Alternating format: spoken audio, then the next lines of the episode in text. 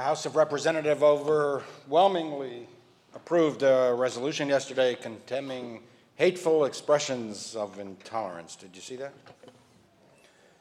They condemned white supremacy. They condemned hate against African Americans, Native Americans, and other people of color, including Jews, Muslims, Hindus, Sikhs, immigrants, and others.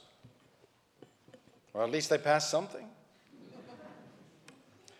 Representative Ilhan Omar, who set the whole ruckus off, even released a statement praising herself for raising the issues for what she called an historic day. It's the first time, she wrote, that we have voted on a resolution condemning anti Muslim bigotry in our nation's history. You know, human beings have an elaborate system of defense mechanisms shielding us the, from the more devastating realities of life. We convince ourselves that we won't die, that we won't get old, that we have cured diseases of the body and the spirit, that humanity is on an uninterrupted march towards perfection. We convince ourselves that I am the exception to the rule. I am not subject to the laws of nature. I am not prejudiced. I am not intolerant. We convince ourselves because we so want to be convinced that our generation is different from all who preceded us. For Jews, we convince ourselves that the one silver lining of anti Semitism, culminating in the genocide of a third of our people, is that finally anti Semitism has been eradicated. Europe is different now. The French and the Germans and the Italians and the British and the Austrians and the Dutch, they've learned the lessons we convince ourselves that we, today, our generations, are not really part of history. That somehow we stand above and study history as an academic exercise, as if it doesn't have anything to do with our current conditions. But what is the evidence of that? Why should anyone think that three generations after the worst explosion of Jew history in the his, of Jew hatred in the history of civilization. That somehow we are at the end of history. Anti Semitism is a relic of the ancient and primitive past. If you join our synagogue's mission to Western Europe in October, you will forever be disabused of that dangerous notion. Because most of us are liberals. We convince ourselves that anti Semitism is a disease of the right, not the left. How can there be anti Semitism in people who believe what we believe?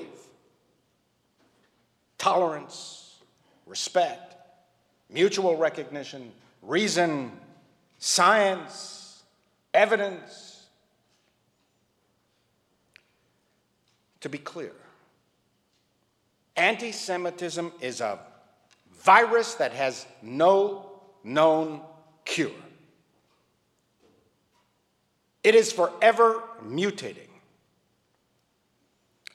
If after the Holocaust, it is no longer acceptable for a European to say, I hate Jews, he can now say, I hate Israel, the nation state of the Jews.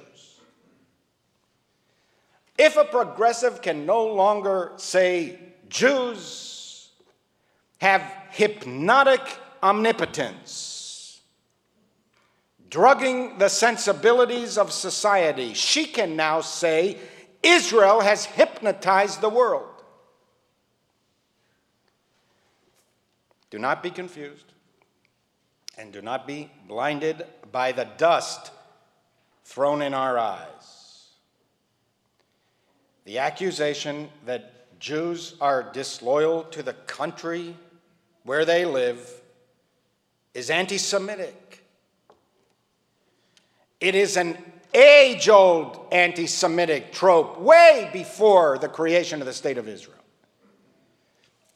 that caused death, misery, pogroms, brutality, violence, and prejudice against our people for centuries. The assertion that Jews are either loyal to no one, we are cosmopolitans, or loyal only to the Jews is anti Semitic. It is an age old anti Semitic trope, way before the creation of the State of Israel, used against our people for centuries. To say that Jews love money more than other people? To say that for Jews, it's all about the Benjamins? That Jewish wealth controls foreign and domestic policy? Is anti Semitic. It is an age old anti Semitic trope used against our people for centuries to accuse Israelis of being Nazis, to attack Zionism not for its excesses, but for its very essence, as fascist, as anti Semitic. In some circles, the, world, the word Zionism has become a euphemism for racism try as they might, it does not wipe the stain that clings to Europe for perpetrating the Holocaust. You cannot assuage your own guilt by devising the canard that when the Jews have power, you see, they behave just like Nazis. What a horrific blood libel. These are all anti Semitic tropes intended to make Israel the Jew of the nations. If you cannot say that Israel has a right to exist, if from among all the nations of the world you believe that only the Jewish nation should not exist, it's anti Semitic. Of course, criticism of Israel, even if unfair, is legitimate. I do not know one Jew. I have never met anyone who believes that criticism of an Israeli government or Israeli policy is in and of itself, on its face, anti Semitic.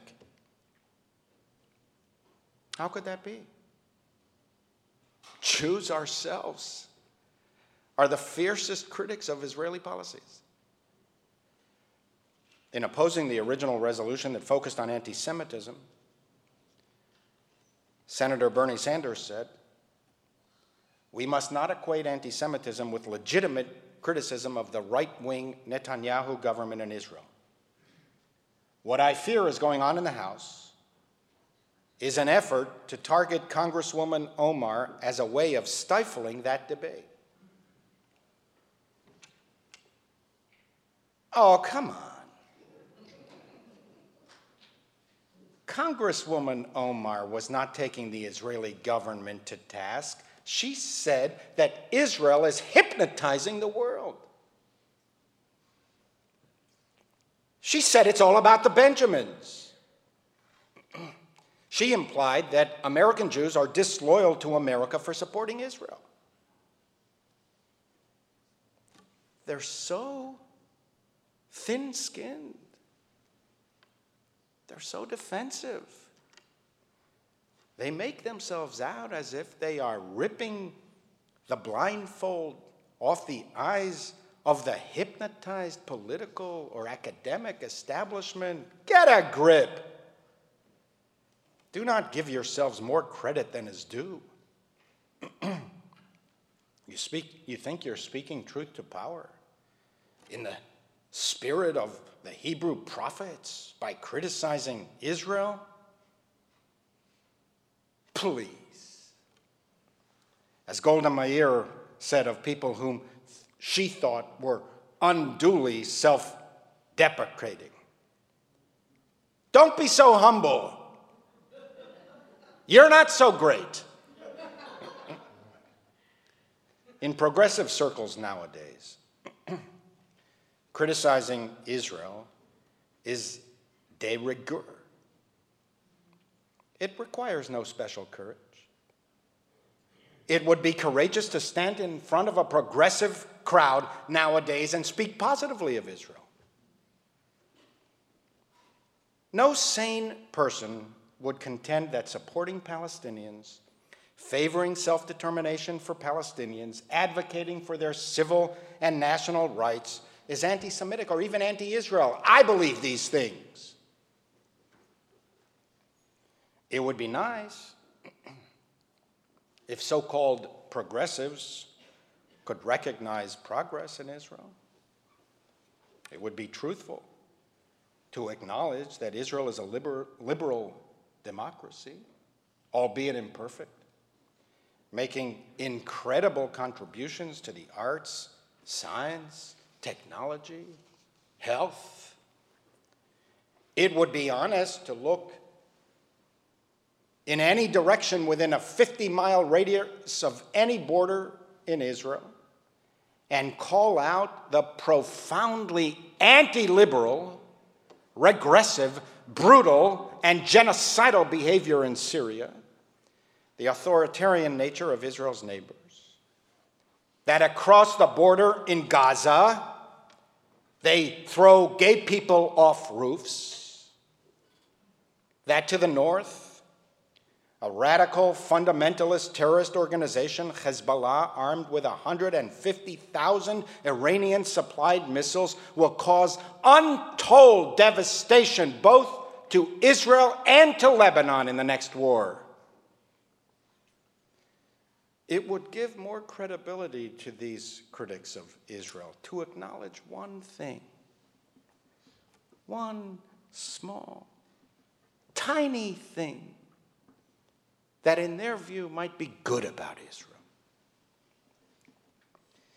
It would give more credibility to these critics if they conceded a devastating history of Palestinian rejection of every peace plan offered, beginning in the United Nations and continuing to this very day by successive Israeli governments. But then again, I'm a Zionist. And you have to expect that as a Zionist, I've been hypnotized. See how entranced I am? You see it in my glassy eyes? At the very least, can you say that Israel has a right to exist? Can you say that? As you know, there is a BDS movement that seeks to boycott, divest from, and sanction Israel. While I realize that some BDS activists do not seek to destroy Israel, but view Israeli policies to be morally wrong and boycott Israel to compel the government to change policies, much of the leadership of the BDS movement and its official position is to eliminate Israel. If you have any doubt, go up to their website. If you have any doubt, ask them. Ask them. Do you believe in Israel's right to exist? They will hem and haw, and the more honest ones will say no. Ask them. What is their solution to the Israeli Palestinian dispute? And if they say to create one state from the river to the sea, guaranteeing the so called rights of the third and fourth generation of Palestinian refugees to live in this one state, it is code for dismantling the world's only Jewish state in favor of creating a 23rd Arab Muslim state. And besides, it won't work. Show me one place in the world, one place, where an amalgam of warring ethnicities forced to live in a single state have ended up not slaughtering each other. If you cannot even say that Israel has a right to exist, that of all the countries of the world, only the Jewish state should not exist, what do you think that says about you? Would you dream of saying that about any other country in the world? Would you say that about France? Italy? Poland? Kosovo? Serbia? Somalia? Sudan or South Sudan? Keep your eyes open. Anti Semitism emerges both from the right and the left. It has always been that way. In a sense, the anti Semitism of the left is even more dangerous.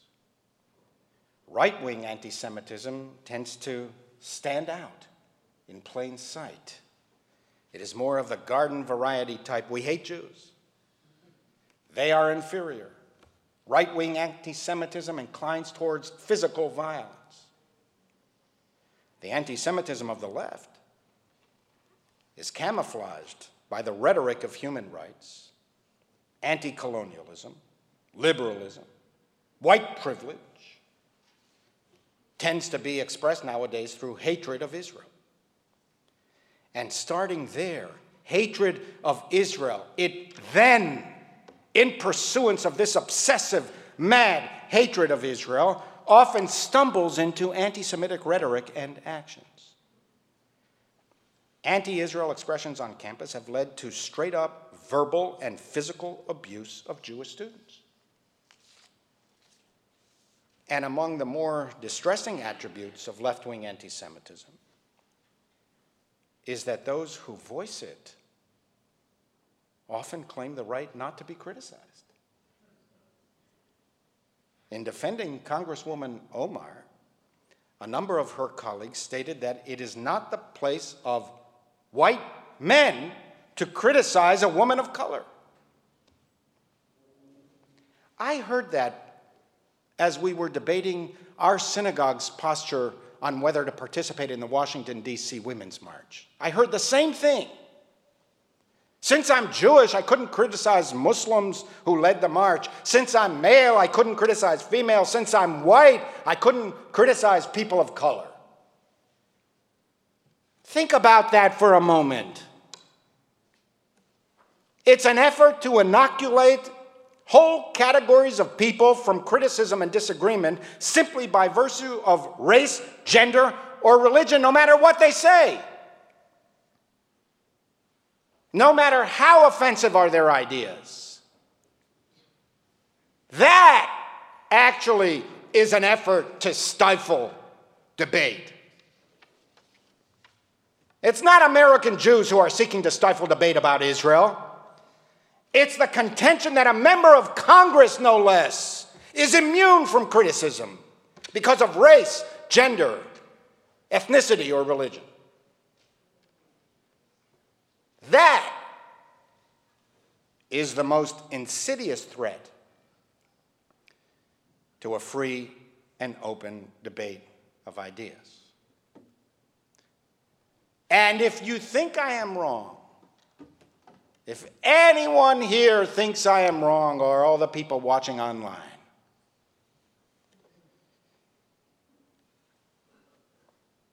you are welcome to criticize me. Anyone. Jew or Gentile, white or persons of color, straight or gay, female or male, young or old, you are free to criticize me. I am in public life. That is the nature of public life. But if you want to criticize me, you'll have to stand in line behind the thousands of others. Congresswoman Omar has herself been the target of hate and Islamophobia. It is reprehensible. We utterly condemn it as dangerous and un American behavior. And that, perhaps, is the greatest sadness of all. We should actually be allies in the struggle against bigotry, hatred, prejudice, and discrimination. The virus that causes anti Semitism is the same disease that causes Islamophobia, racism, and misogyny. The only way to make progress is for good people to join in common cause for the betterment and the upbuilding of our world.